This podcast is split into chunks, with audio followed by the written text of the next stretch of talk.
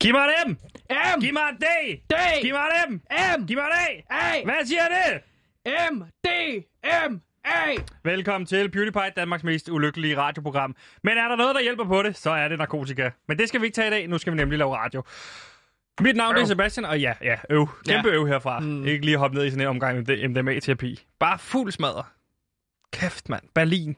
Nå, øh, nok om det. Fordi mit navn er Sebastian, og jeg er Danmarks mest ulykkelige mand. Derfor er jeg leder for os alle sammen, fordi det her program det er en lille klub for alle os, der er ulykkelige. Vi skal prøve at se, om vi kan blive lykkelige inden nytår. Jeg tror det sgu ikke, men øh, vi giver det skud. Vi har 80 dage tilbage. Lige om lidt, så er der 79, og så kan man bare blive til ved af, og så kan man minde sig selv om, hold kæft, var der egentlig kort tid til nytår.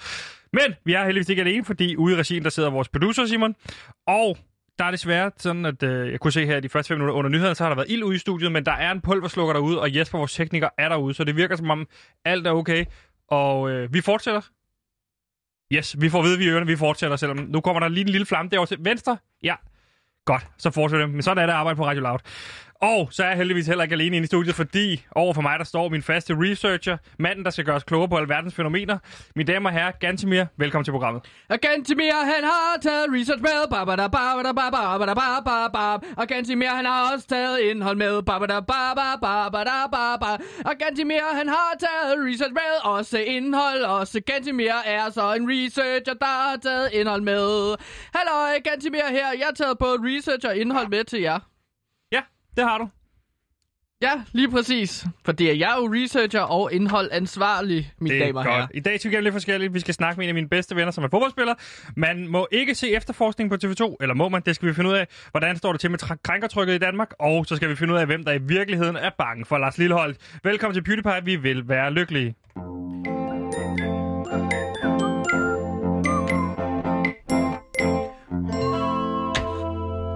Og hvis det er første gang, du lytter til det her program, så kan jeg fortælle dig, at inden programmet ligesom rigtig går i gang, så plejer vi lige at have et lykkebarometer, hvor vi lige sætter stemningen, hvordan har vi det. Og det lykkebarometer, det går fra minus 100, som er... Minus 100, det er det mest ulykkelige. Det er når du følger efter og ikke kan mærke, at din fod er der, så du har simpelthen mistet den. Ja, og plus 100 derimod, det er... Det er når man så finder ud af, nå nej, den er faktisk ikke mistet, den sov bare. Hmm. Så man, det er så lykkeligt, som man kan blive. Så kan man sige, så kan man hurtigt spænde imellem minus 100 og plus 100, hvis man har en fod, der tit falder i søvn, ikke? Ja, lige præcis. Det prøver jeg jo nærmest hver morgen, ikke? Den der form for skræk. ja. Du, jeg skulle tro, du har vendt sig til, til det. Ja, men hjernen snyder mig altid, du. Hjernen snyder mig altid. Og når du Måler siger hjernen, er det så din egen? Eller er det en, du kalder hjernen? Nej, det, ja, nej, altså det er min egen hjerne. Din egen hjerne Ja. modtaget. Og hvor ligger du hen i dag på lykkebarometeret? Øhm, jeg, Hov. ligger på en, øh, jeg ligger på en øh, minus 25. Minus 25. Ja. Så kan jeg næsten regne ud, at mit næste opfølgende spørgsmål skal være, fik du fat i din punkt i går? Ved du hvad? Det gjorde jeg i hvert fald. Og øh, som du måske også kan se lige nu, så står jeg også med lidt mudder rundt omkring mig. Det var meget jord, så jeg skal i tvivl om, har du været nede i jordhullet igen, eller har du været i bad? Jeg har været nede i jordhullet igen. Jeg har ikke noget at øh, tage bad. Men det, jeg skal lige, ja, jeg kan fortælle jer lyttere, som ikke lyttede med i går, at det, der skete hen over weekenden, det var, at jeg tog ud i Harskoven, og så gravede jeg et øh, hul lodret ned i jorden. 30 så, meter? Ja, 30 meter deromkring. Det nåede øh, du på, på de to dage der, ikke? Jo, det gjorde jeg, men så var det så, at jeg havde glemt at tage reb med, så jeg kunne simpelthen ikke komme op af hullet. Øh, det jeg så bare skulle vente på, det var, at regnen kom. Det der jeg så fandt ud af, da vi sendte i går, det var, at nej, jeg har glemt min punkt og nøgler dernede. Så jeg skulle så tilbage der i går, efter vi har sendt til Harskoven i det hul. Ja, der foreslår jeg jo, ved du hvad, vi bestiller et nyt kørekort til dig. Vi bestiller et nyt sygesikringskort. Det skal ikke øh, komme imellem os. Men du nægtede. Du ville ned og hente din punkt, fordi der var noget meget vigtigt i den punkt. Og hvad var det, der var i den punkt? Øh, jamen, der var øh, s- øh, 20 kroner. Modtaget. Ja, og det, Og var, det- ja, okay. det var ligesom, at onkel Joachim fra øh, øh, Anders Sand, han har en øh, lykkemønt på 25 øre, i hvert fald da jeg var lille, så har jeg en 20 kroner, der er min lykkemønt. Og den skal jeg have, øh, om det koste, hvad det koste vel. Ja. Og du fik fat i ihjel kan jeg se. Ja, det gjorde jeg i hvert fald, så... Men jeg har så ikke sovet eller taget bad, men øh, jeg skulle vente på, at regn kom. Jeg kunne simpelthen ikke lade være med at grave videre ned i hullet, så lige nu er der et 50 meter dybt hul ude i Harskoven. Pas på! I ikke falder derned, så kommer jeg aldrig til? op igen. Nej, jeg skal jo ned og grave igen næste weekend. Woohoo! Du har ikke lært af din fejl. Nej, jeg vil ikke kalde det fejl. Jeg vil bare kalde det en lille oplevelse, jo. Men det er jo så derfor, jeg ligger på minus 30, minus 25 deromkring. Hvor ligger du henne, Sebastian, på lykkebarometeret? Plus 5. Og det Nå. er, ja, og det kan jeg lige så godt fortælle, øh, fordi hvis du ikke har hørt med i går, så kom jeg til at stjæle en hund her i weekenden. Øh, en border collie, som hedder Peter Hansen, som øh, stod over ved turbrusen, og som tiggede og bedte mig om at komme med. Og jeg kunne se, det ene tog det andet. Nu bor Peter Hansen nede i mit kælderrum, fordi at, øh, jeg må ikke have, hvad hedder det, hund i min lejlighed for min kæreste. Øh, så, men jeg sover oftest i også i kælderrum. Så det er ikke noget problem. Jeg sover dernede sammen med Peter Hansen. Det eneste er, at jeg simpelthen ikke... Øh, og det, der er det, jeg har taget, jeg har taget billeder med Peter Hansen. Ja, den er sød. og i går der slikkede Peter mig på fingeren, så det kildede over hele kroppen. ja. Åh, hvor sødt. Ja. Ja, du sagde, du stjal den. Nej, jeg, jeg, jeg tog den med. Altså, jeg ved ikke, om den var, det var nogens. Men den stod der i hvert fald bundet fast. Og det kan være nogen, der har glemt den, og så øh, har jeg jo Peter Hansen. Jeg ved altså ikke. Men jeg, nu har jeg så, så befriet Ja, vi Peter snakkede jo Hansen. lige lidt om i går, at det kan være... Altså, du så jo, at den hed Peter Hansen på Ja, men hans jeg tror, at han, den reagerer Det være- relativt ofte på Peter Hansen. Så jeg tror, den hedder Peter Hansen. Okay. Okay, okay ja. Men Problemet er bare, at jeg kan ikke gå tur med den, fordi jeg er bange for, at jeg støder ind i, hvis der er en ejer. Så Ja. jeg har ikke gået tur med den i, øh, i 3-4 dage. Men den får lov til, vi går på tur i kælderrummet, og det, på den måde har jeg også opdaget mit kælderrum fra en helt ny side. Altså nu lugter der rigtig meget hundetis, men, altså, men jeg vil sige, det, det er kælderrum der. Du skal, og det er jo helt vildt, som på, der låser deres kælderrum. Ja, der går en border collie så rundt derude nede. Du lytter til PewDiePie. Programmet, der giver dig mere morgendug i trussen end hamster tapas.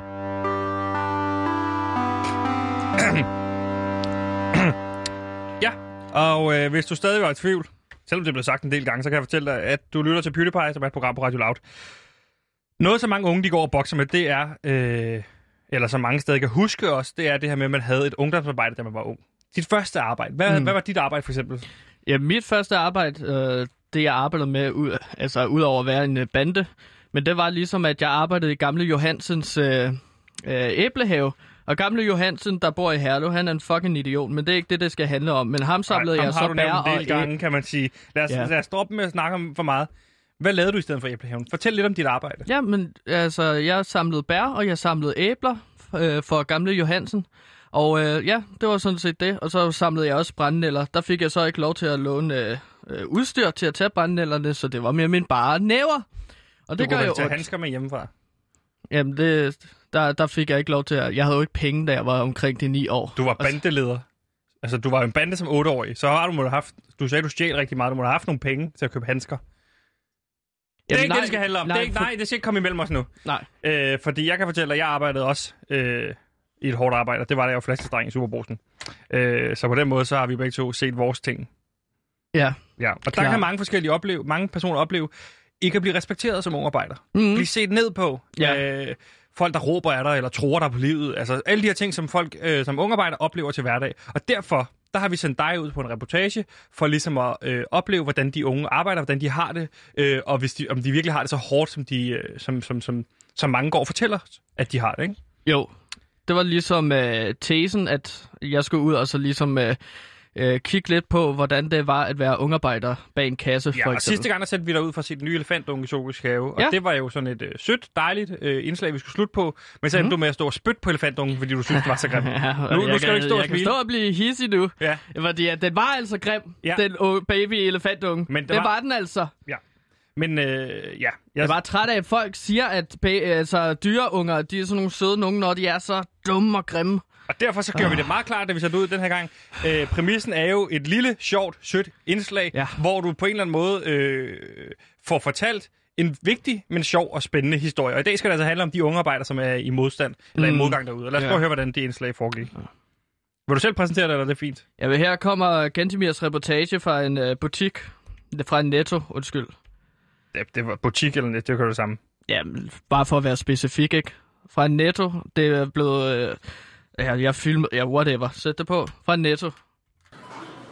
Hallo, Gantemir her. Jeg står lige nu nede i Netto, hvor jeg skal undersøge ungarbejdernes øh, øh arbejdsvilkår. For at se, om, øh, hvordan det er at arbejde hernede. Og jeg tænkte, at jeg lige så godt kunne købe sådan en drikkejoghurt. Min favorit er jo den med blåbær. Og lige nu står jeg i en kø, og den har taget utrolig lang tid om at komme igennem. Hallo! Hallo! Jeg vil gerne, jeg vil gerne have den her drikkejoghurt. Det skal altså være nu, og så skal den fandme også koste de 5,95, som der står derhenne. Kan I åbne en kasse til? Hallo? Kom nu! Sød og slap af. Jeg spytter på dig! Er du gang? Er du sød? Jeg spytter på Kan du komme ud? dig! Jeg slår efter dig! Kan du Så skal ud? fandme med dig? den drikke yoghurt, kan jeg love dig for! Føj! Jeg spytter på jer! Sådan ud. Ja, det var så øh, min tur nede i Netto, hvor man så kan høre, at de ikke kan finde ud af at åbne en kasse til, når man skal have en drikkejoghurt. Ja. Ej, hvor kan jeg blive sur. Åh, Men det, men det er bare, sådan, nu har vi har en præmis, når du går ud, sender, vi sender dig ud og laver reportage. Måske skal vi stoppe med at lave, sende dig ud og lave reportage, Nej. fordi præmissen er, at det skal være hyggeligt, sødt, dejligt indslag. Jamen, det er vigtigt, at vi kommer ud og så laver de her reportager. Ja. Og jeg er sikker på, Men at jeg kan lave et folk, hyggeligt... du Jeg spytter på dem, hvis de ikke åbner en kasse til. Jeg kan love dig for, at den ungarbejder var krop umulig, krop udulig, og bare skulle fyres med det samme ud på alle fingre og fødder og tær, og Ja. så skulle de bare lukke hele lortet. Pyr, jeg Fordi, spytter du, på dig! fordi hvad, du skulle vente hvor lang tid på, du fik en blåbæryoghurt. Ja! Det tager du utrolig s- lang tid, og så havde det sikkert kostet 16 kroner i stedet for de 15 en halv, Men det- tror jeg det var. Og det kan jeg ikke acceptere. Uduligheder i netto af ungarbejdere! Pyr! Jeg spytter efter jer! Det er fint. Glæd dig til en ny podcast med selveste Lucas Graham i podcasten Det Perfekte Liv, hvor han går igennem, hvor fantastisk det er at vokse op på Christiania, og hvordan der i hvert fald ikke er nogen problemer med det overhovedet. Det går bare helt gnidningsfrit. Hør Det Perfekte Liv eksklusivt på Radio Loud. Du lytter til PewDiePie. Vi er programmet, der forsøger at blive lykkelige inden 2020. Det er slut, fordi at 2020 har været et super ulykkeligt år. Ikke kun for os, men hele verden. Tror jeg, man roligt kan sige. Ja, og nu skal vi en lille smule, hvad kan man sige, øh, ned i øh, vredesniveau og højt op i øh, glædesniveau, ja. for vi skal snakke med en af vores rigtig, rigtig gode venner. Vi skal nemlig snakke med fodboldspiller Nikolaj Wallis. Og det går ud på, at øh, vores lykkeforsker har jo fortalt os, at vi skal øh, prøve at blive lykkelige ved hjælp af at holde med et fodboldhold. Og der har vi valgt Silkeborg IF fodboldholdet. Mm-hmm. Og i den forbindelse, der har vi fået en kontakt ind øh, til deres aller, allerbedste spiller, som vi hørte. Øh, det er ikke noget, vi har fået bevis på endnu, fordi han er jo også skadet i lang tid, men nu har vi fået øh, kontakt ind til noget, deres nummer syv, Nikolaj Wallis, ikke? Jo, lige præcis. Og han er bare en dejlig mand. At, øh, han er en fantastisk mand at snakke med. Øhm, og det er ham, vi tager fat på for ligesom at øh, høre, hvordan det går øh, inden for holdet. Fordi målet med at ligesom vælge Silkeborg, det er, at de skal vinde kampe. Og når de vinder kampe, så bliver vi jo lykkeligere af det. Lige præcis. Vi har bundet vores lykkeniveau op på Silkeborg IF, og derfor så skal vi nu snakke med Nikolaj Wallis. Wallis, velkommen til programmet. Goddag, tak for det. Wallis, Tak for det. vi starter jo altid lige med at spørge, hvordan du har det, men jeg vil nærmest hoppe over det spørgsmål i dag, fordi at øh, vi har en høne at plukke med dig. Hvorfor er det? Ja, fordi sidst vi mm. talte sammen, der skulle vi jo spille mod Esbjerg, Åh, og der står jeg og gør mig selv til grin, og du gør dig selv til grin, fordi vi har dig jo inde, og du kan lige prøve at høre for første gang, hvordan det lyder her. Hvad vinder vi? Hvad tror du? Åh, vi, vi spiller på udebane. Jeg håber og tror, vi vinder, og jeg tror og håber, vi vinder øh, 1-3. Perfekt. Vi vinder 3-1. Ja. Den er noteret. Den kan vi holde op på øh, næste gang, vi tales ved. Ja, og så står vi her øh, en lille uge efter, Wallis. Og så er der gået en uge, og I har spillet mod Esbjerg, og så taber I kraftet med 2-1. Så ser vi jo, vi ligner jo idioter herinde. Jeg kan godt se det. Jeg rammer forkert jo. Det er, sgu, det, det, det er noget lort. Ja, for det første bliver den Altså, jo 2-1, og så bliver den 2-1 til Esbjerg. Ja, det er rigtigt. Det var ja, helt men det, det, startede, det startede meget godt. Kom foran og sådan noget. Vi spiller faktisk godt, men, øh, men vi vandt ikke. Nej, og det er nogle det er fucking nedrykkere, vi taber til. Præcis. Præcis. Altså, hvad? det er ked af. Det er ked af. Øhm, Du virker ikke ked af det. Du virker fuldstændig numb, altså fuldstændig ligeglad med, at øh, vores hold til- taber. Det kan ikke være er rigtigt, vi skal holde dig op på det. Ja, det, er, det er bestemt ikke, men det er også sådan, at, nu er der gået fem dage, så, så, så gider jeg, altså sådan, så ved jeg godt, fansene, ja, man skal, selvfølgelig er vi kede af det, men, men vi skal også videre. Altså, Ja, okay. vi skal, vi skal videre, fordi vi har en vigtig kamp på fredag, øhm, som måske endda, jeg ved ikke, man kan måske godt sige, at det er lidt vigtigere med første divisionen i år. I hvert fald i år. Ja, for det var jo pokalturneringen, vi spillede der, ikke? Præcis, præcis. Og, der, og jeg har altid sagt, Valis, pokalturnering, det er sådan en pisturnering, vi ikke skal gå op i. Det er også derfor, jeg har sagt til dig, du skal ikke spille pokalturnering. Så du startede jo heller igen. Nej, jeg sige, jeg startede nemlig ikke inde i pokalturneringen. Nej, det er rigtigt. Jeg blev Nej. sparet. Ja, lige præcis. Og Valis, hvordan er det, det går med foden? Fordi du har jo også været går, skadet. Det går godt. Det går godt. Jeg, øh, jeg spillede sgu kamp i går med reserveholdet. Så jeg, Okay. fik, jeg fik lige... øh, Og, fik og, Valis, Valis, stop, stop, stop, stop, stop. Du skal lige love mig, at det er ikke fordi, du er kommet på reserveholdet, fordi så skal vi jo til at have fat i en anden spiller. Og det kan jeg godt love dig. Det Okay. er ikke derfor. Det er Godt. sådan en, det er sådan en, øh, det er sådan en periode, øh, som, som, hvor det, det er meget godt lige nu at have den, det, det hold til ligesom at, at bygge mig op og gøre mig klar til at spille på det rigtige hold. Og hvordan gik det så i den kamp? Vi, vi spillede 1-1, og det gik... Øh, Scorede du? det Gik faktisk, nej, det gjorde jeg ikke. Åh, Så, Var du tæt men, på? øh, men, nej, ikke rigtigt. Nåh, jeg, du jeg, hal, jeg halter lidt. Jeg Nå. halter lidt. Halter? Så skal du ikke jeg spille fodbold, hvis du halter. Nej, det er egentlig okay. Altså, det, jeg har fået at vide, at der kan ikke ske så meget, udover at øh, der kan ske alt muligt andet, som, som der kan, når man spiller fodbold. Men med selve foden, så kan der ikke ske så meget, så det er egentlig okay bare at øh, kaste mig lidt ud i det. Og få spillet noget fodbold, og det var, det var dejligt at være med igen i går. Og hvornår kan vi se dig ig- altså, igen i, i første divisionen? Jeg, jeg ved det ikke. Altså, hvis det går godt, så, så kan det gå hurtigere end, øh, ja, egentlig, end, end hvad jeg selv forventer også. Så, så jeg ved ikke sådan, vi har jo kamp på fredag, og så har vi vel, så tror jeg, der går en uge derefter. Øh, og mit mål er egentlig at være klar til kampen efter fredag, som jeg tror er næste, ja, om to uger vel. Okay, men hvem møder vi på fredag? Uge, ikke? Vi møder Hvidovre i Hvidovre. Okay, de skal have nogle drag over nakken. ja, det skal de. Det skal de. Ja, Gantemir, hvad vil du sige om kampen? Du, du har jo slet ikke sagt noget. Er du sur på Nikolaj, så du ikke Jamen, siger jeg er noget? bare lidt skuffet, men altså, lad, lad det være ved det. Nu er vi røget ud, men så nu kan vi jo fokusere 120 procent på, altså på øh, første division, ikke? Præcis, og det er faktisk rigtig godt sagt. Det, Ja. altså, det, det, Jamen, er det var også det, jeg sagde, Valis. Tak. Okay, så, så det er noget, som... Okay. Det er noget, vi begge nå, har sagt. Det er jo noget, som ja, ja. PewDiePie siger. Nå, okay, ja. ja. Godt. Men jeg vil måske også bare lige kommentere på det første mål, som der bliver scoret. Det er Magnus Madsen, er det ikke? Jo, det er det. Det er korrekt. Og, hvem, øh, og så forstod jeg det som, at øh, altså, jeg så det Emil Holten, han skyder på mål, og så er det Magnus Madsen, der ligesom samler den op og scorer. Ja, du snakker vi om Esbjerg-kampen igen. Du Ja. sagde lige, vi skulle lade den ligge. De, de, Nej. to, de to, som, som kæmper om din gunst. Ja, præcis, Godt. og det er min Øhm, pointe. De ja, er super gode og karismatiske sammen, og det er jo fordi, at de kæmper om min gunst, og det vil jeg bare lige kommentere på fra kampen i Esbjerg. Ja, øh, jamen, det giver mening, det hele jo. Altså, eller det, det begynder i hvert fald måske at kunne give mening. Tak. Ja, jamen, det jeg ved ikke, om vi jeg- kan konkludere, at det giver mening endnu. Jeg, jeg ved Ej, det, når, nu måske. når jeg ser dem næste gang, så giver jeg dem en kindkys. Begge to. En på hver kind. Ja. Men øh, Nikolaj, altså nu skal det ikke kun handle om fodbold, fordi vi snakker jo også meget om, øh, altså jeg, jeg har jo snakket meget om, at jeg er i gang med at skrive den her sang til dig. ja. Øhm, altså den her Nikolaj Wallis hyldesang. Og jeg er, kommet, ja. jeg er altså kommet videre med den, Nikolaj, fordi nu har jeg rent faktisk fået nogle øh, korsanger ind på. Fuck, hvor fedt. Ja, og den ene, det er Line Kirsten Nikolajsen Okay. øh, fra Det er noget P3. radiovært, ikke? Jo, lige præcis. Og øh, hun gav os en Jeg vokal. synes, må jeg ikke lige Hvad? sige, jeg synes lige, vi skal høre sangs omkvæd, hvordan den lød, før, Okay. så vi kan sammenligne, ikke? Klart. Okay. Mens det ligger i rot og røde kort Jeg spoler Men for godt Jeg fryser til is Hver gang vi råber Nikolaj Wallis Jeg kan mærke det, jeg kan se det Jeg kan føle det, og jeg fryser Wallis, du må også gerne synge med. Når Silkeborg vi råber Nikolaj Wallis Jeg kan mærke det, jeg kan se det Jeg kan føle det, og jeg fryser til is Sådan. En, to.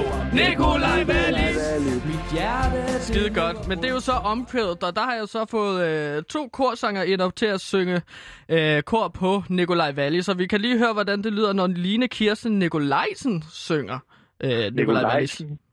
Nikolaj Wallis.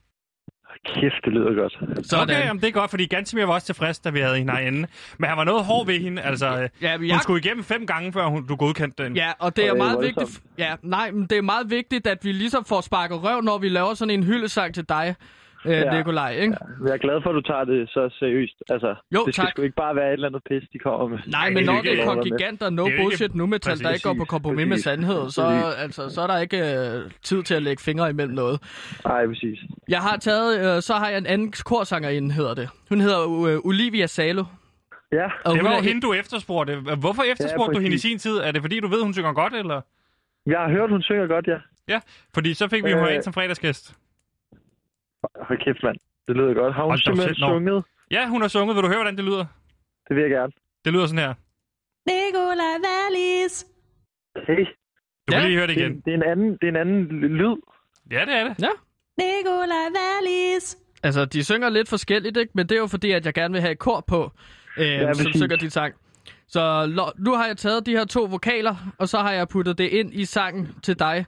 Øhm, Ja, så Eller man kan nærmest sige, at ja. det her det er Nino Nikolaj Wallis sang featuring Line Kirsten og Olivia Salo. Præcis. Skal vi prøve at høre den? Ja, klar.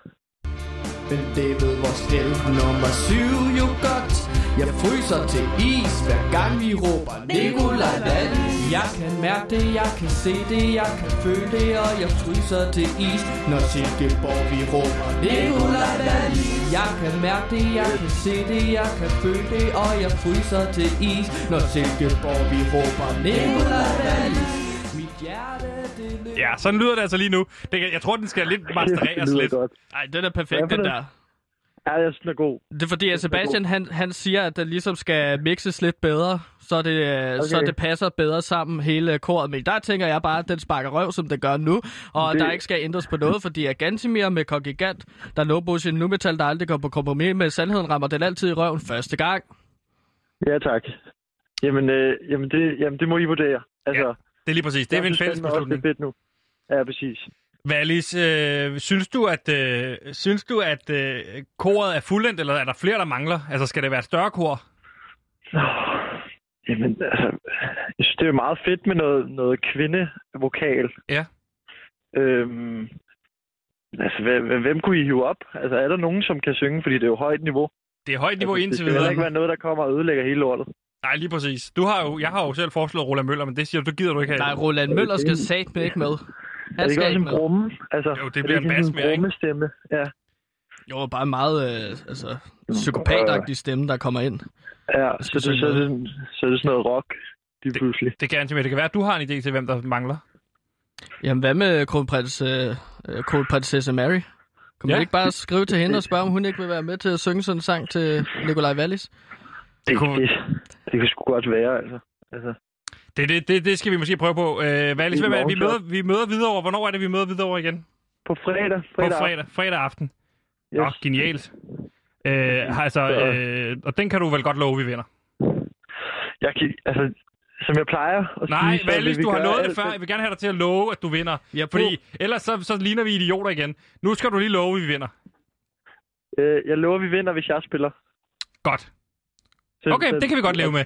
Ja, er det ikke, er det ikke fair? Jo. Altså, Eller er sådan- det sådan en snydelov, fordi han ved, at han ikke skal spille på fredag? Jamen, jeg tror, han er klar til på Det fredag. er jo Jeg tror, han er klar til på fredag. Det er jo svært at, at, at love noget, når man ikke selv kan gøre så stor en forskel. Lige præcis, Wallis. Du er mit hemmelige våben. I alle henseender. Præcis. Wallis, lige til sidst, fordi vi er i gang med at undersøge sådan en dum lille sag omkring, eller ikke en dum lille sag, sådan en true crime sag omkring øh, øh, Lars Lillehold, kan man sige, fordi vi har lagt mærke til, at der er nogle overlap i forhold til, at vi har en anmelder, som hedder Thomas Treve, som holder hånden over ham, vi kan ikke finde ud af, hvorfor. Okay. Og så fandt vi ud af, at øh, Lars Lillehold jo er øh, bosat i øh, Silkeborg, og har meget med Silkeborg at gøre. Altså, øh, ved, kender du til, hvad hedder det, hvad, altså, kender du til Lars Lillehold, eller kender du på nogen måde til et eller andet øh, skummel, kan man sige, ved ham? Lars Lillehold, siger du? Ja, Lars Lillehold, sangeren. Øh, jeg har ikke, øh, det har jeg ikke nogen kommentar til. Du har ingen kommentar til det? Nej, det, det har jeg ikke. Nå. Vi, vi snakkes ved, dreng. Ja, øh, okay. okay. Øh, okay. Jeg vil Hej, snakkes. hej. Hej. Hej. Nå. Okay. Hmm. Nå. Jamen, det var... Der, Øh, der havde han så ingen kommentar. Spændende. jamen, altså... Øh, Der er et eller andet suspicious over Lars Lilholdt. i altså, du siger suspicious, så mener du... Så mener jeg selvfølgelig... Uh, Mistænkeligt, ikke? mistænkeligt Ja, ja, det er nemlig engelsk for det ord. Nå, det var Ja. øh, snak med Wallis. Vamos. Valis. Ud i verden. Ud på glatis. Vamos. Valis. Ja, den du altid lidt have brugt, den der Ja. jingle, eller den der øh, skiller der, kan man sige. Vi bliver altid så øh, bange. Nej, hvad hedder Nej, det? vi bliver ikke bange. Forskrækket. Ja, lige ja, præcis. når den øh, stopper, fordi lige pludselig skal vi være på igen. Det er rart med sådan to sekunders pause i gang imellem. Nå, du lytter til PewDiePie på Radio Loud, og vi er programmet, så vi siger det hver eneste gang, vi starter på et nyt Ja, så nu må jeg også fatte det. Det er ret simpelt. Det er et radioprogram, der hedder PewDiePie. PewDiePie. På, På Radio Loud. Vi, Vi prøver at blive lykkelige inden året til omme. Ja, vi har ikke helt, se, helt 100% fanget, hvordan vi siger det. Nej. Nå, nok om det, fordi i går der snakkede vi jo om, det her såkaldte krænkertryk var begyndt at stige voldsomt ude på DR, og især på P1, efter det blevet registreret en række alvorlige tilfælde af krænkende adfærd. Det, der har fået krænkertrykket til at stige til 1,6, meddeler Statens Serum Institut i en pressemeddelelse tidligere i dag. Og det her krænkertryk, det er jo et begreb, som Sta- Statens Serum Institut har indført for at finde ud af, hvor gode folk er til at holde afstand og respektere hinanden på arbejdspladser. Og lige nu, der planlægger Statens Serum Institut at arbejde med et maksimalt krænkertryk på 1 per 100 medarbejdere, fuldstændig ligesom vi kender det for smittetrykket. Altså, hvor mange smitter den smittede, ikke?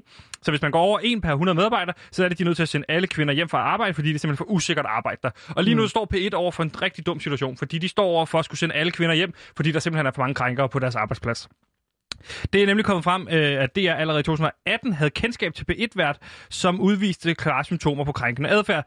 Derudover har de i forbindelse med dækning af krænkertrykket hos de radikale inviteret den kendte krænker, Peter Aalbæk, ind til en debat. Og der kan jeg bare sige, det er en krænkercyklus, hvor krænkerne inviterer en ny krænker ind, og så bliver det sådan en øh, accelererende øh, effekt, fuldstændig ligesom man ser med corona, Ja. at en corona accelererer den anden, og lige pludselig så er alle krænker på P1. Det bliver sådan en vortex af øh, krænkelser, der ligesom øh, bliver sat i spil derinde på DR. Lige præcis, og de havde netop Peter Aalbæk inde til at diskutere den her sag om Morten Østergaard i de radikale, og, og måske også om, hvorvidt man skal sende alle de kvindelige medlemmer hjem fra de radikale. radikale. Og det var altså en debat, han havde sammen med Øslim Sikic, øh, og det kan I lige prøve at høre, hvordan lød, sådan, hvordan lød her. Jeg står ærligt ved, at jeg er sjovfuldsvin. Det kan jeg love dig. Og øh, det er også en aktivitet, jeg ønsker at øh, fastholde og blive ved med til min dødsdag. Så du lægger også hånd på lår af kvinder fortsat? Omkring 20-30 gange om dagen, ja. Mm-hmm. Hvordan kan du sige det her? Hvordan kan du oprigtigt i Du har, den lige her bedt, tid... du har lige bedt Morten Østergaard om at være ærlig. Jeg er ærlig. Ja, det er altså Peter Aalbæk, der siger, at det mindste er han ærlig. Og øh, der er det bare, der må vi også lægge os fladt ned, fordi vi har jo også haft Peter Aalbæk inde, mm. hvor vi så bagefter finder ud af, at han er åbenbart en mand. Ikke må tale med, for Peter Aalbæk, han er en krænker. Og hvis, du taler med Peter Aalbæk, så er det ud. Og husk nu på, Peter Aalbæk, han findes ikke mere. Lad være med at tale til ham. Lad være med at snakke med ham, for så piller han ved dig. Vi tager afstand! Nej, den er stoppet der. Vi skal ikke sige til flere ting i går. Men det er Men fordi, eksisterer jeg selv ikke mere. på. Det var ikke nævnt Peter Aalbæk. Undskyld. I må ikke nævne Peter Aalbæk, det har vi fået at vide. Jeg går væk fra mikrofonen nu. Gå væk fra mikrofonen. Jeg slukker din mikrofon. Ja. Godt. Men i forbindelse med det her, så øh, de voldsomme stigninger i krænkertrykket øh, har det vist det øh, omkring organisationerne, de radikale og DR, som har haft kendskab til, at der render folk rundt med symptomer og spreder krænkelse. De har simpelthen ikke været opgaven moden, da de skulle holde øh, forretningen kørende. Det, der har fået befolkningen til at efterlyse klare retningslinjer over for de her organisationer, så de kan få styr øh, og holde snor øh, i de her personer. Og de her retningslinjer, de er så blevet lagt frem af Søren Brostrøm i går på et pressemøde, hvor at man øh, som idé indtil videre har fået, at mænds hænder skal holde sig mindst to meters afstand fra kvinders lov, og det er altså krænkernes hænder. Ja. Så Peter Aalbæk skal hele tiden forbind, øh, befinde sig to meter væk fra alle kvinders lov. Ja. Så hvis du gerne vil have ham til at gå væk fra en mikrofon, som Øslem Sikkes i går for eksempel, så skal man bare gå mod ham, så er han nødt til at bakke. Ja. Derudover så har de foreslået sådan nogle badges for folk, der er i særlig stor risikozone for at blive krænker. Og der er det altså særligt mænd på plus 45 i magtpositioner i DR, der skal gå rundt med badges. Øh, og der forestiller man sig, at der er 4-5 forskellige farver, alt efter hvor stor en risiko der er for, at du bliver øh, krænker. Så hvis du er plus 45 og en meget magtfuld mand, så er det et rødt badge. Ja. Er du måske bare øh, for festudvalget, så er den orange, altså. Ja, ja. Så er der stadig chance for, at du forgriber dig på en kvinde, men du skal bare, øh, du er ikke lige så magtfuld som for eksempel, altså, hvis man kigger på deres ledelse lige nu, så har de jo Maria Røby Røn. Hun er generaldirektør. Det er en kvinde. Hun behøver ikke gå med badge. Hun får ingen badge. Ingen badge til Røby badge, Røn. ingen, ingen badge til hende. Til gengæld, så er der Henrik Bo Nielsen. Han får et rødt badge på nu. Der er kæmpe chance for, at han er krænker. Han er en gammel hvid mand, der er direktør for DR Kultur, Børn og Unge. Så han- han skal simpelthen have et badge. Han nu. skal have badge på nu. Okay, Øh, øh, så jo, ja, jo højere op i magthierarkiet man øh, kommer, så siger Søren Brostrøm så, at man farve, skal ikke? jo have kraftigere farve. Skal man have? Lige præcis. Okay, klart. Og øh, i første udkastet var jo, at man skulle have sådan en hjelm på med sådan en uh, sirene på, som kom, når man kom gående. Og så skulle hjelmens farve øh, variere alt efter, hvor stor en chance for, er, at du bliver krænker. Men der har man altså fået forhandlet sig frem til, at det er bare sådan en lille badge. Fuldstændig ligesom man havde med... Øhm, med øhm, nej, det kan jeg ikke sige. Øh, der var nogen, der havde det i 40'erne. Og så vil jeg ikke sige mere. Mm, okay. Og der var der, men det var jo det var jo lidt noget andet. Det var ikke risiko. Jeg, jeg har jo gravet i nogle skraldespande, og så så jeg faktisk øh, nogle rygter om, at man overvejede ligesom at opfinde noget tøj, som øh, var meget kraftigt limende. Altså, man simpelthen putter lim på tøj øh, på kvinder, så når mænd ligesom rører ved en kvinde, På låret? så, ja, for Så eksempel, sidder den fast? så sidder den fast, indtil at der er en vagt, der kommer hen, og så ligesom øh, fjerner lim. Okay. Og så ved man ligesom, hvem der er øh, krænker ude. Så for på- eksempel i går til debatten, så går, når, når, når Peter Olbæk og Øslem Sikkes går derfra, så sidder Peter Olbæk fast til Øslem Sikkes lov, fordi han har siddet og taget hende på lovet under debatten, eller hvad? Ja, og det, er- det er bare rygter, som jeg har læst i skraldespanden, øh, som jeg har gravet i, at øh, der tænker jeg måske også, at det ikke er så rart ligesom at have krænkeren øh, hængende på sig, indtil at der kommer en vagt og løser problemet. Men så det er nok her, derfor, man er gået dig, væk fra det. Er det her noget, som du har læst, eller er det en idé, du har? Fordi det, det lyder meget som en Gantimir-idé. Altså, det er noget, jeg har læst. På et stykke papir, du selv har skrevet, eller hvad? Ja. Det kan jeg, altså... Ja. Nej, det kan jeg hverken af- eller bekræfte. Det, jeg vil sige Du har med lige sagt det, ja, så har, kan du godt bekræfte det, det, jeg vil sige med det er, hvis der er nogen, der tager ideen derude, så er det altså Gantemirs idé, og jeg har altså øh, Så har du lige monopol på den. Ja, du har lige bekræftet, det er din idé. Og putte lim på alle kvinders lov. Og det synes jeg er en dårlig idé. Jeg synes, det er bedre idé med badges. En ting er sikker, vi kommer til at holde øje med det her krænkertryk, og vi kommer til at holde øje med P1. Det, der er simpelthen for mange klamme mænd ude på P1. Altså, jeg er faktisk begyndt at blive ret glad for det program, der hedder PewDiePie, hvilket også er et dejligt selvironisk navn på Laute, som jeg hører en gang imellem på mine hundelufteture.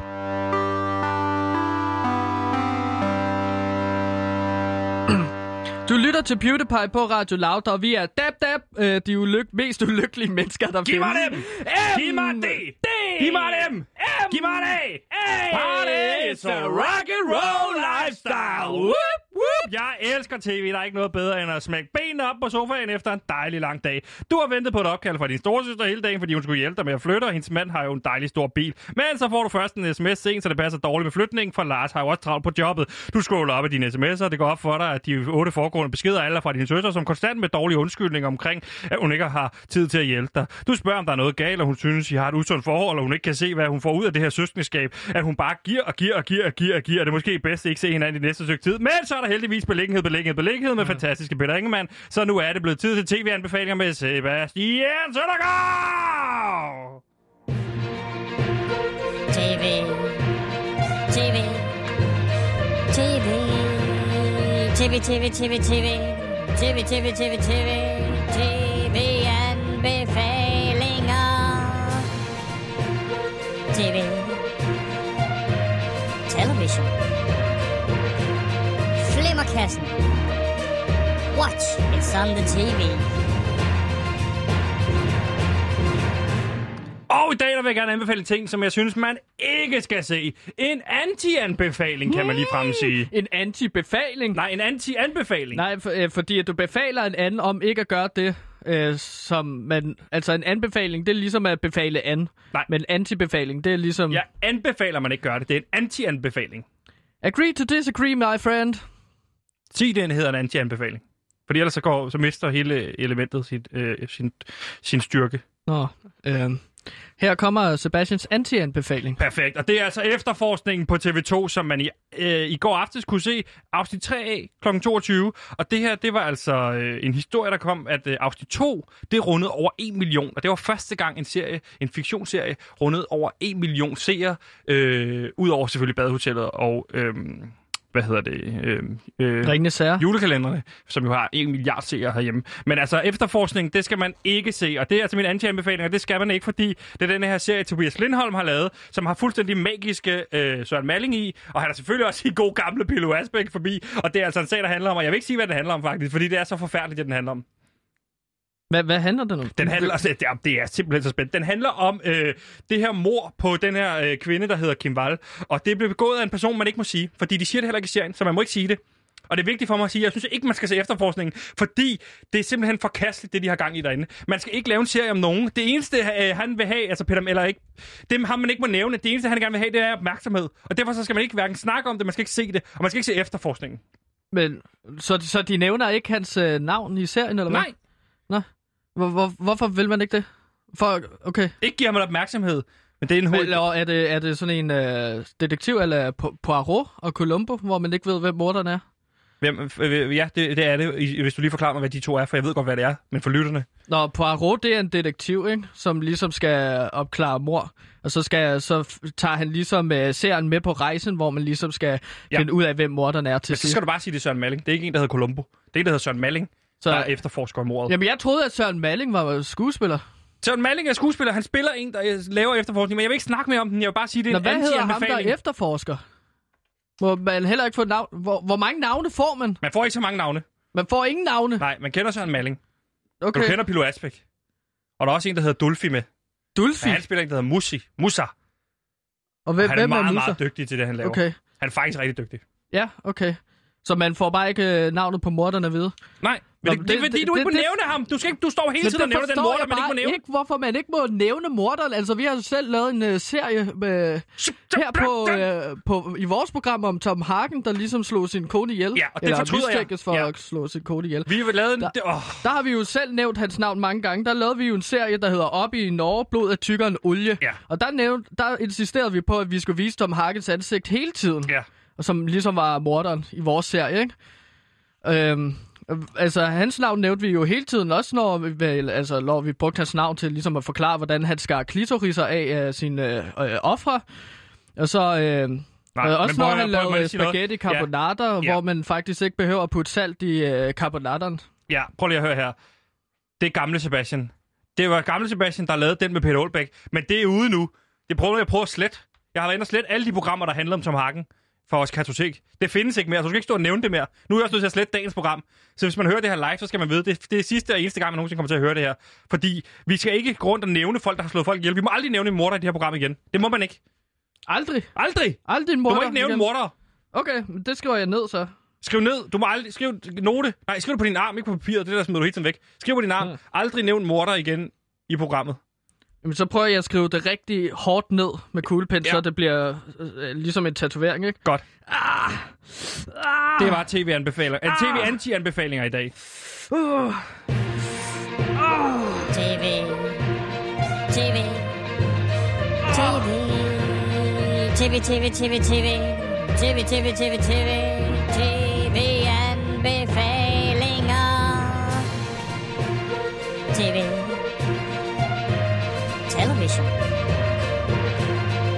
Flimmerkassen. Watch. It's on the TV.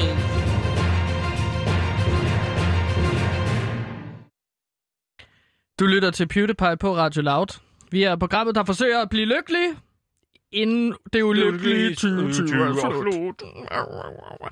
Vi skal nu til en af mine favoritindslag overhovedet, og det er bouillonhjernet, hvor vi koger meget komplicerede emner ned til dens essens.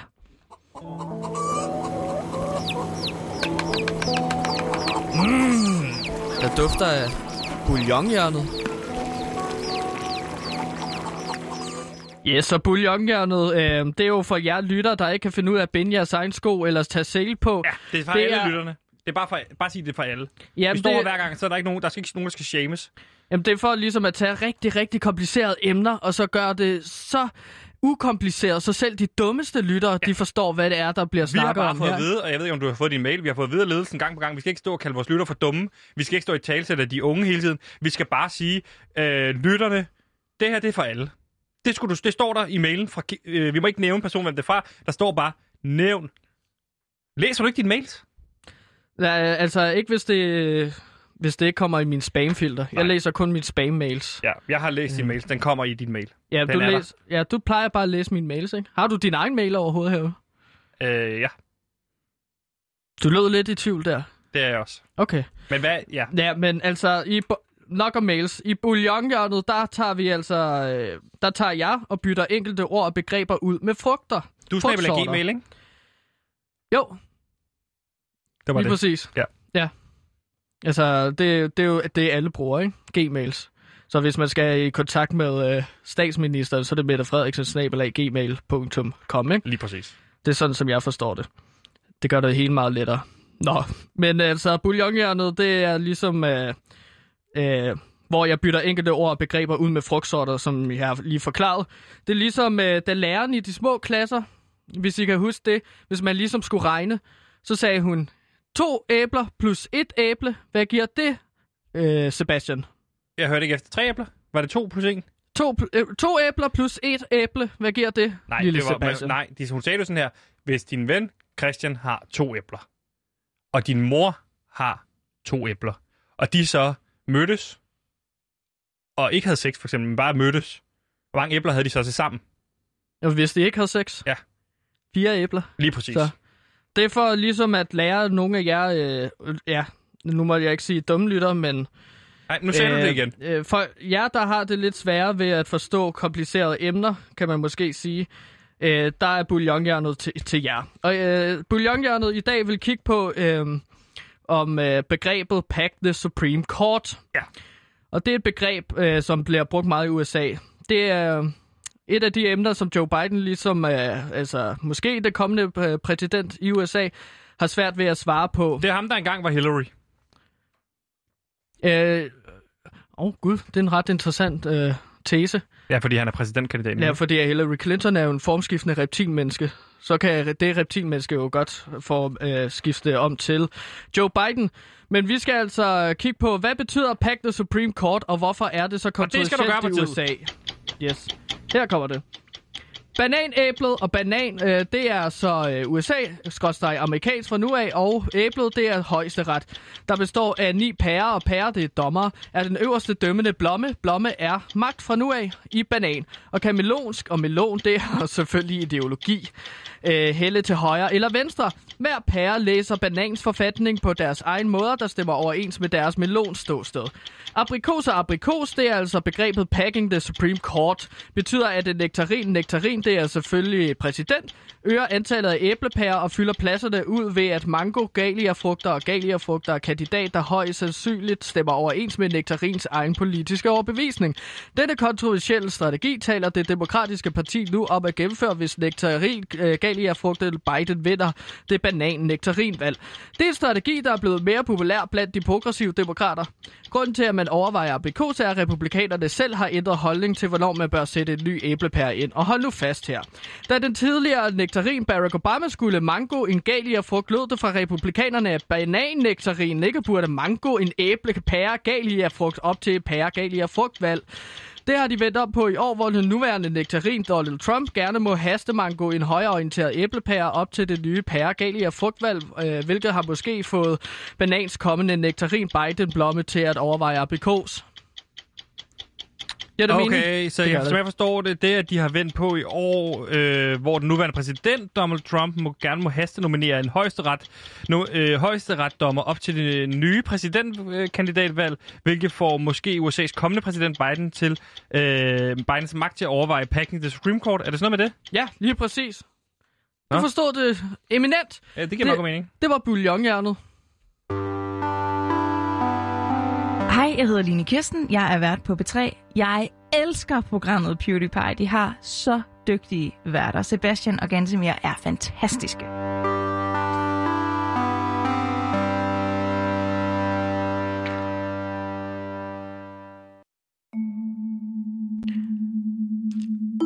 Du lytter til Hvem er bange for Lars Lilleholdt? Hvorfor er det? Nå, sorry. Fødie.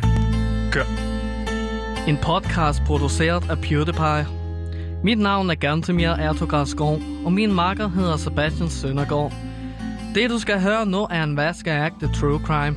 En sand historie fra den virkelige verden. Mere på sporet af en ukendt hemmelighed.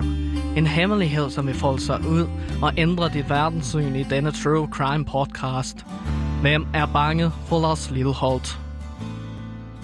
Det lyder bare som om, du gør din stemme sådan nasal i virkeligheden. Du skal arbejde lidt mere på den der Nej, øh, det er, amerikanske det, accent. det, er, det er jo amerikansk accent, ikke? Når man snakker sådan her, jeha, og jeg er klar til at ride på en hest, og så komme ud og så Ja, du kan ikke bare sige skyde nogle, ting med en skyde nogle stemme. mennesker. Klar til basketball. Du er der ikke helt, du er der ikke helt. Det er der. Nå, øh, det, øh, det, hvad hedder det, øh, det må jeg bare sige, det er fuldstændig fantastisk at sidde og lave, øh, hvad hedder det, true crime. Jeg Ja. elsker true crime. Mm. Jamen altså, ja. Det var jo et Det eneste, det eneste for- vi sådan virkelig, virkelig, øh, virkelig mangler, det er, øh, det er noget underlæg nu. Jamen, altså, ja. Der kom den jo. Det er roligt. Ja, okay. Nu er vi, nu er vi jo stemning. Okay, det er sådan, at øh, vi prøver at undersøge her på, øh, på PewDiePie Radio Loud. Vi prøver at undersøge, hvem er det, hvad er det, der sker med Lars Lillehold? Og Gansimir, hvad er det, vi ved indtil videre? Hvad er det, vi, hvad er det, vi med, med, med fuldstændig sikkerhed kan sige? Ja, altså, kald det chokerende, kald det sensationelt, kald det lige hvad du vil, men realiteten er, at toppen af poppen for en gang skyld ikke skrabede bunden. Og sådan lød det jo i Thomas eh, Treves egen ord, da han skulle anmelde den nye sæson af Toppen af Poppen. Et program, som Danmarks suverænt mest hadfulde anmelder sjovt nok hader normalt. Fordi at noget har ændret sig, Sebastian. Noget ved programmet har pludselig gjort, at Thomas Treve ikke er i stand til at have programmet. Og svaret kunne jo tyde på at være noget så mærkværdigt som Lars Lilholdt, musikeren. Det der er mand, som normalt øh, vis beskriver kvinderne ekstremt nedladende, altså Thomas Treve. Han beskriver Lana Del Rey som en fæl narfisse, syg kælling og savn, øh, miav, miavende sexkilling. Og Taylor Swift er umenneskelig, og så er hun popbitch, der ikke bløder. Og Ariana Grande er en kønsløs Lolita-dukke. Så spørgsmålet, Sebastian, er jo så, så hvorfor anmelder Thomas Treve pludselig toppen af poppen så positivt? Bare fordi, at Lars Lilholdt er med. Hvordan kan det være, at han beskriver, øh, hvordan Lars Lilholdt beskrives som en sprogbegævelse, den virkeløsende veteran og vidunderlig, mens Sande Salmonsen af Thomas Treve er en discount diva? Måske er der et eller andet, der tyder på, at Thomas Treve han er bange for Lars Lilleholdt, siden han ikke tør at anmelde ham så hårdt, som han normalt anmelder kvinder. Øh, måske stikker der noget langt dybere her, end øh, vi overhovedet kan forestille os eller se med det samme. Så det er et af de spørgsmål, som vi stiller os selv her i podcasten. Hvem er bange for Lars Lilleholdt? Ja, og i den forbindelse, der har vi i dag inviteret en, øh, en anonym gæst ind, fordi at øh, en, vi kender, som er helt, helt tæt på, øh, på musikbranchen. En person, som vi har lovet fuld anomy- anonymitet, og det har vi accepteret på grund af sagens alvor, som vi forventer, han kan få. Og derfor så vil jeg bare sige velkommen til Rasmus Damsholdt. Helvede, Sebastian. Jeg lovede, det skulle være anonymt, det her. Ja, det er det også. Jeg har jeg sagt, hvem du er? Det, jeg har sagt, jeg ikke gider snakke om det her. Okay, det er ikke Rasmus Damsholdt. Det er... Der sagde du også lige efternavnet. Ja. Øhm. Godt. Øh, lad os bare komme jeg videre. Jeg har faktisk at gå ud af det studie nu. Ja, hold, hold lige fast, hold lige fast, øh, ra- øh, anonyme person. Fordi vi vil gerne lige komme i dybden, eller bare komme lidt smule videre med den her sag. Så nu leger vi. Nu, nu er du anonym. Nu er du fuldstændig anonym, det lover jeg. Jeg har ikke, jeg har ikke lyst til at sige så meget, Sebastian. Du er anonym. Øh, Det, det, når, vi laver, når vi lægger podcasten ud, så lover jeg at huske at slette det foregående. Der er ikke nogen, der hører det live. Det er det podcasten, vi klipper det ud. Se det som en båndet optagelse. Lover du det? Det lover jeg. Jeg husker altid sådan noget. Du skal sende det forbi mig først. 100 procent. Til godkendelse. Jeg sender til godkendelse. Så skal du også svare på din mail. Du svarer selv på din mail. Jamen, jeg har ikke på mail. Jeg, jeg kan ikke lige arbejde med mail. Modtaget. Så lad mig stille dig... Det er mest sådan nogle, øh, du ved, som project management tool til bruger. Ja. Yes. Lad os lige komme i dybden øh, her. Også, også telefon, selvfølgelig. Også telefonen, ja. Godt. Først og fremmest... WhatsApp også. WhatsApp, ikke? Også signals, det skal være dybt krypteret. Altså, hvis man snakker med rapper, så Ja. er det meget fedt at bruge nogle krypterede services. Godt. Jeg, jeg laver røgsignaler, jeg skal have fat i dig. Jeg ved, hvor du bor. Det er bare sjældent, du er åben. Nå, nok om det. Øhm, først og fremmest, øh, anonym kilde. Hvornår støder du første gang på Lars Lilholdt? Jeg husker meget tydeligt første gang, jeg på Jelling Festival. Jeg har nok været um, to-tre år gammel. Jeg husker det meget tydeligt, fordi det var... Uh, jeg har i hvert fald en af første koncertoplevelser. Um, hvor jeg får at vide bagefter min mor... På at det- Jellinge Festivalen? Ja, det var over min mor for ej. Ja, og Og, der møder øh, du Lars Lilholdt. Ja, jeg møder, møder jeg ser en koncert, ikke? Og øhm, jeg får det at vide bagefter min mor, at, at det også er her, fordi min første ord faktisk. Som femårig. Nej, nej, som to og et halvt år. Som to og et halvt år i Ja, modtaget. tre, jeg ved det ikke. Det står lidt uklart for mig. Ja. Men øh, jeg, jeg, jeg, hun siger bare til mig, at, øh, at øh, mit første ord er Kalle. Og så er jeg sådan, mor, er mit første ord Kalle? Øh, og det giver så mening, fordi at øh, jeg så og synger med til Kalle Kærlighed. Ja, okay. Ja. Som jo er Lars Lilholdts helt store hit. Jeg finder så ud af senere, det er nok, når jeg er blevet en 4-5 år gammel, at det er kaldte kærlighed, jeg har siddet og synge, ikke? Jo. Øh, og vi har jo fundet her en kobling imellem Thomas Og det er jo så Treve. her, at jeg også blive inviteret op på scenen øh, af, Lars på et tidspunkt. Jeg sidder Okay. på min mors øh, skulder der, og ser en lille dreng, som sidder og synger Katte Kærlighed. Og så kommer jeg op på scenen, og, øh, og jeg tror også, at det moment i virkeligheden, jeg finder ud af, at jeg gerne vil være manager. Ja. Det der med at, at ligesom komme op på scenen, stå Da bag du på er to og et scenen. halvt, tre år, der finder du ud af, at du gerne vil Ja, være præcis. Det musikmanager. tror jeg første gang, det rager mig. Altså, øh, det der med at stå bag artister, øh, og ligesom se scenen om bagfra, det var ret magisk, se hvordan folk synger med, ikke? Og du er det jo så, kan man sige, også blevet sidenhen. Øh, vi kan ikke sige, hvad en manager du er, men øh, jeg arbejder om bands. Ja, præcis. Ja. Godt. Øh, vi har jo fundet en kobling mellem Thomas Treve, som, holder, som vi påstår jo holder hånden over Lars Lilholdt, når han anmelder ham. Men øh, øh, det er kun ham, som han holder hånden over. Det kan vi ikke finde ud af. Altså, vi kan ikke finde ud af, om der er en sammenhæng der. Hvorfor er det, Thomas Treve holder hånden over Lars Lilholdt? Eller er det Lars Lilholdt, der holder hånden om, over Thomas Treve? Det kan vi ikke finde ud af. Er det noget, du kan kommentere på øh, Det- med dit indsigt i branchen? Ja, altså, det er meget konkret der for mig, synes jeg. Okay. Hvis jeg nu prøver at hoppe videre, har du en markant oplevelse som med Lars Lillehold, som kan give os en forståelse for, hvad det er for et menneske? Fordi min opfattelse er, at det er jo en lystig, lommefilosofisk spillemand, øh, og ikke så meget sådan en øh, farlig person. Som, men, men hvad er din oplevelse? Har du en markant oplevelse, der kan definere ham? Mm, ja, men jeg tror, første gang jeg tænker, du ved, øh, han er en speciel fyr, det er, at jeg møder ham igen som 21-årig, det skal være, øh, ja, du ved, jeg lige har startet som manager, sådan rigtig for nogle bands, på vej op på øh, Warner øh, Music, Ja. som er et stort pladselskab, hvor han var signer på et tidspunkt. Jeg møder ham i elevatoren, og jeg har ikke rigtig snakket med ham, siden jeg har været to og et halvt år, øh, hvor jeg var scenen med ham første gang. Det, ja, øh, der har du ikke talt med ham siden dengang. Nej, nej, man kan godt huske mig. Øh, så, så vi hilses. Så vi hilses i elevatoren. Jeg kan godt Øhm, huske, Jamen, det, var- det, var- så det var meget sådan... Det, Lars er meget sådan...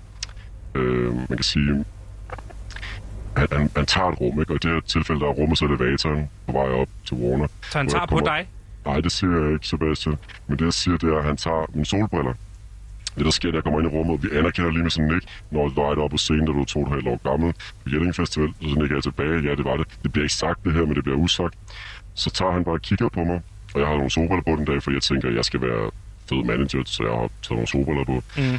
Det har jeg lært sidenhen, at det virker 100%. Ja. ja. Øhm, men det gør han så det, at han lige tager solbrillerne af mig, uden at sige noget, og solbrillerne af, kigger på mig, uden at sige noget, sætter dem på igen og siger, ja, det er sgu bedre med solbriller.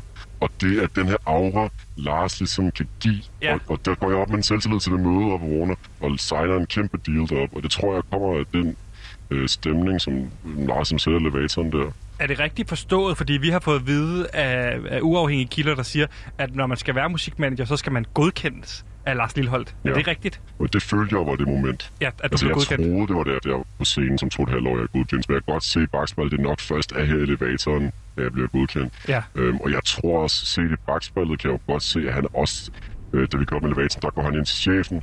Og jeg tror, han har sagt noget til chefen om, at ham der skal give en god deal. Nu er det jo også true crime det her. Må jeg spørge dig, har du nogensinde været bange for Lars Lilholdt? Har du nogensinde været i et scenarie, hvor du er bange for Lars Lilholdt? Jeg synes jo, øh, magt øh, er en sjov ting. Du synes også, det er sjovt, eller hvordan? Nej, men jeg siger bare, at hvis man skal arbejde sammen med nogen, hvor det fungerer godt, så skal der være et magtforhold. Og jeg, kan, jeg er blevet intimideret af ham mange gange, og så blevet imponeret af ham bagefter. Ja. Altså, jeg synes for eksempel, første gang jeg ser ham optage vokal, øhm, er et stort øjeblik for mig. Altså, der, han optager jo kun vokaler nøgen. Ja, okay. Øhm, og det synes jeg, øh, det, det er voldsomt at opleve, fordi altså, han fylder så meget et lokale på mange måder. Øhm, Må jeg ikke spørge dig her på faldrebet, øh, nu når jeg har dig inde, hvor dybt stikker det her? Altså, hvis vi begynder at grave nu, hvad finder vi, og hvor dybt stikker det her? Skal vi være bange? Jamen det... Jeg tror ikke, at det... Altså, det giver ikke nogen mening at gøre som sådan. At, dy- at grave i det her? Ja. Hvorfor? Jamen, altså, fordi jeg tror, når man laver de her ting, så det gør så klart, hvad vil man gerne have ud af det. Og på en eller anden måde er det bare lose-lose her. Altså, alle taber på det her. Men skal vi være bange? Jeg, jeg er ligeglad. Ja er eller bange. nej? Jeg er, li- jeg er ligeglad. Er du bange? Nej. Lidt, du ved. Det lyder som om, vi skal være bange. Øh, ja, hvis, det synes jeg, jeg skal... Altså, jeg er sgu ligeglad med bange. Jeg tror bare, det er en dårlig idé. Modtaget. Det blev de sidste ord i dag. Tusind tak, fordi I lyttede med derude. Tak til Rasmus, der kom forbi. Fuck, Ja. sorry. T- øh, tak til Det producer også Simon. Sorry. Vi tager et møde tak om til, øh, næste uge. Øh, Rasmus, vil du lægge over? Øh, vil du sige, nu er der nyheder? Ja, øh, så er der nyheder fra Anonym Kilde.